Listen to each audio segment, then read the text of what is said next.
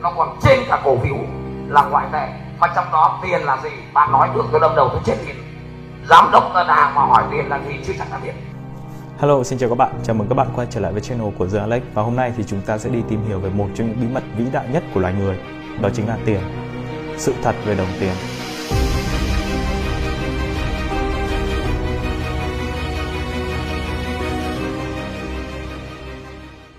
Và để bắt đầu, chúng ta hãy trở về thời lịch sử xa xưa, khi mà loài người vừa mới bắt đầu. Lúc này, tiền tệ chưa xuất hiện và con người trao đổi mọi thứ với nhau, từ hoa quả, thịt động vật, đồ dùng như cuốc sẻng đến những thứ như vũ khí, lông cừu, da cầm gia súc, chỉ cần có thể trao đổi được thứ mình cần thì chắc chắn họ sẽ trao đổi. Tuy nhiên thì sớm thôi, việc này xảy ra một vấn đề, đó là không phải thứ gì bạn có cũng là thứ người ta muốn. Ví dụ, bạn trồng cây táo, bạn có rất nhiều táo và bạn muốn đổi một ít táo lấy một con gà Tuy nhiên, người nuôi gà lại không thích táo. Vậy là bạn nghĩ, ok, vậy thì mình sẽ dùng táo để đổi lấy chuối. Nhưng người trồng chuối lại cũng không thích táo mà anh ta lại thích một tấm da dê để có thể giữ ẩm cho mùa đông sắp tới. Và cứ thế, bạn cứ đổi đi đổi lại đến khi đổi được thứ mà người nuôi gà cần thì anh ta lại có đủ chuối từ một người khác rồi. Còn bạn thì vẫn chưa có thứ bạn muốn. Điều này trở nên rất khó khăn trong việc trao đổi. Hơn nữa, việc đổi bao nhiêu trái táo để lấy một con gà và bao nhiêu trái chuối mới có thể đổi được một miếng da dê vẫn là một câu hỏi vô cùng hóc búa và từ đó người ta nghĩ rằng phải có một thứ gì đó để làm trung gian có thể trao đổi và đánh giá được giá trị của món hàng mà họ muốn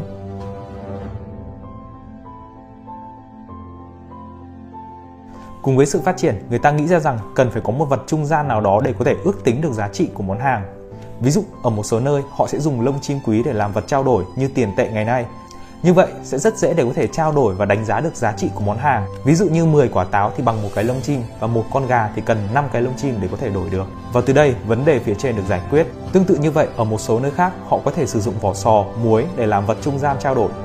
Tuy nhiên nó lại nảy sinh ra một vấn đề mới, đó là một người địa chủ nghĩ rằng sau khi anh ta buôn bán và trao đổi, anh ta sẽ tiết kiệm và giữ lại một ít lông chim để tiêu xài khi mình về già. Nhưng ngày hôm nay, 5 cái lông chim có thể đổi được con gà. Sang năm thì cần phải có 10 cái, 20 cái, thậm chí 30 cái mới có thể đổi được con gà do nhiều người nhân cơ hội đó để nuôi nhiều chim hơn và lấy lông.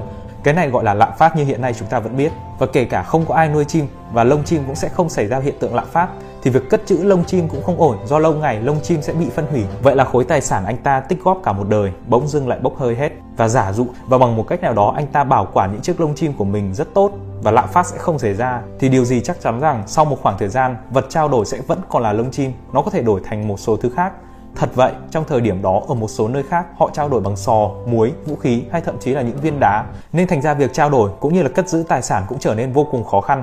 Và thế nên loài người đã tiến thêm một bước nữa.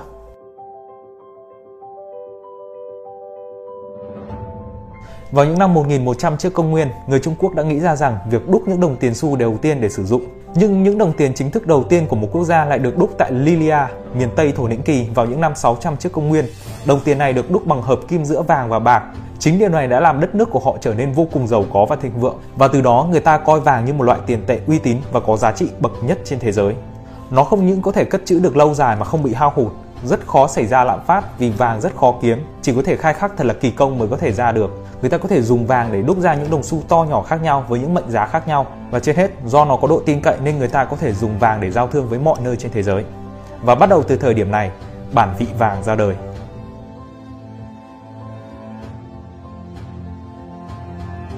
Tiền vàng ra đời với những ưu điểm vượt trội đã góp phần mở rộng giao thương buôn bán giữa các vùng. Một thời kỳ thịnh vượng đã mở ra cho giới thương nhân lúc đó. Tuy nhiên thì kèm theo đó là nạn cướp bóc cũng xảy ra rất nhiều.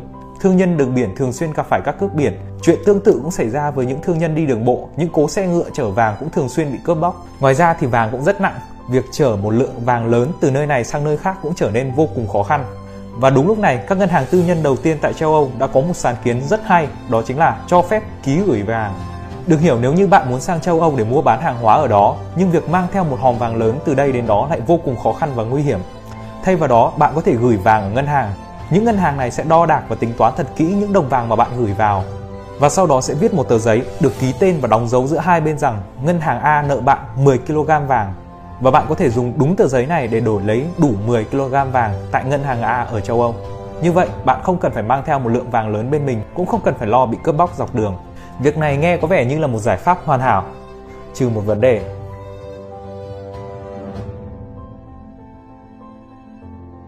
Và cùng với sự phát triển của các quốc gia, các chính phủ cũng muốn phát hành ra những đồng tiền giấy để tiện cho việc quản lý và trao đổi hàng hóa trong nước, cũng như là với các quốc gia khác trên thế giới. Nhưng khi mới phát hành, tiền giấy lại chẳng được người dân tin tưởng do nó chẳng khác nào tờ tiền trong cờ tỷ phú mà bọn trẻ con hay chơi cả. Thế nên để có thể có được sự tin tưởng, chính phủ đã bắt đầu tham gia vào bản vị vàng.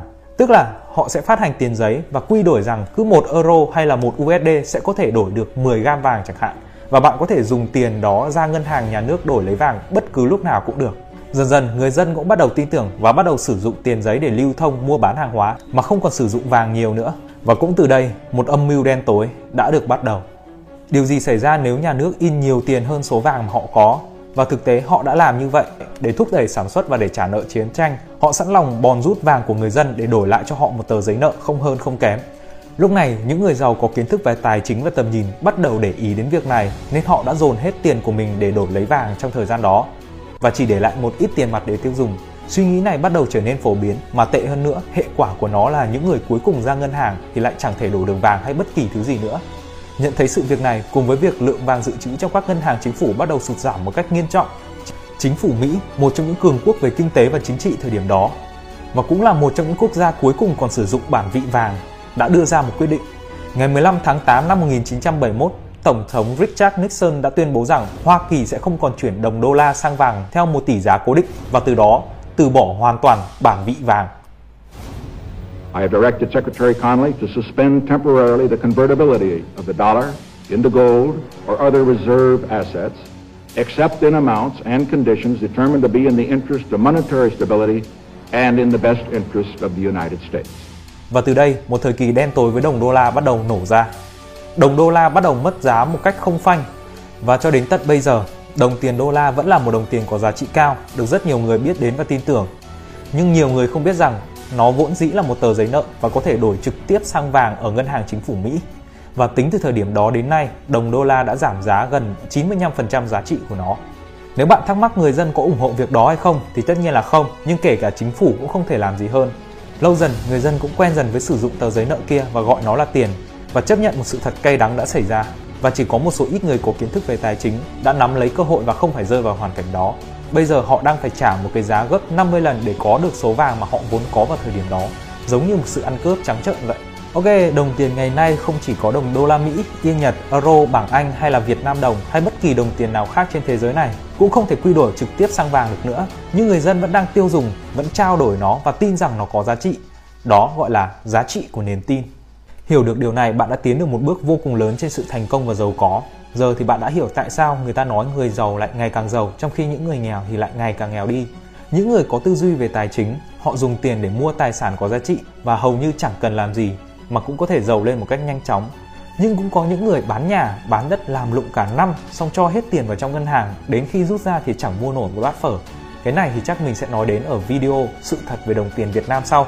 Nhưng bật mí thêm cho những bạn nào muốn biết về lịch sử đồng tiền Việt Nam, những gì mà ông cha ta đã trải qua trong thời kỳ đó thì có một sự kiện đổi tiền chấn động lịch sử, biến những người giàu có như tỷ phú Bill Gates cũng trở thành một người công nhân không hơn không kém.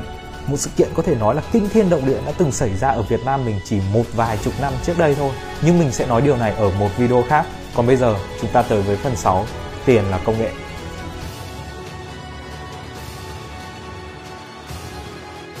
Chính phủ in tiền ngày càng nhiều do bản vị vàng đã bị phá bỏ, khiến họ trở thành người có sức mạnh nhất trên thế giới này khi có thể tự do in tiền. Tuy nhiên, mặt hại của nó lại bị đổ hết lên những người dân lao động nghèo khi mà công việc càng ngày càng khó kiếm, mà tiền thì ngày càng mất giá do người ta in tiền quá nhiều, khiến cho những người nghèo hay những người thiếu kiến thức về tài chính rất khó để có thể trở nên giàu được. Họ sẽ phải làm việc vất vả cho đến chết mà không hiểu tại sao lại như vậy. Và đúng lúc này, vào năm 2009, Satoshi Nakamoto đã tạo ra đồng tiền Bitcoin hay gọi gọi là tiền mã hóa crypto đầu tiên trên thế giới, nhằm thay đổi định nghĩa về đồng tiền một lần và mãi mãi. Về chặng đường phát triển cũng như là lịch sử của đồng Bitcoin thì bạn có thể xem qua ở video này. Nhưng từ khi đồng tiền điện tử hay Bitcoin ra đời, nó không những kế thừa được những ưu điểm của đồng tiền mà trước đó mà chúng ta đang tiêu, mà còn có thể khắc phục được một trong những nhược điểm lớn nhất của tiền giấy hiện nay, đó chính là nó không bị chi phối bởi chính phủ do có tính phi tập trung, cũng như không bị mất giá do lạm phát, do chỉ có 21 triệu đồng trên toàn thế giới này.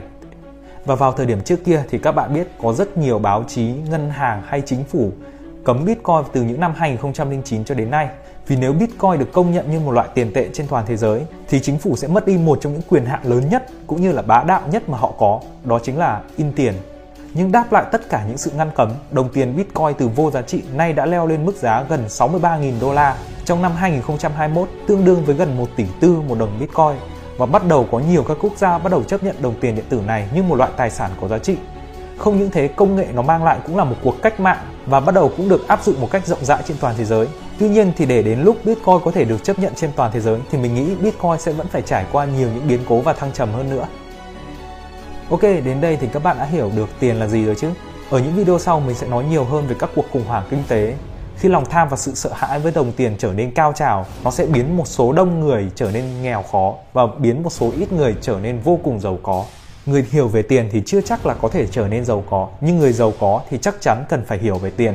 Đó là tất cả những gì mình tìm hiểu được về đồng tiền. Còn bạn, các bạn nghĩ sao về tiền? Hãy comment phía dưới cho mình biết nhé. Đừng quên ấn đăng ký ủng hộ mình. Còn bây giờ, xin chào và hẹn gặp lại các bạn ở những clip lần sau.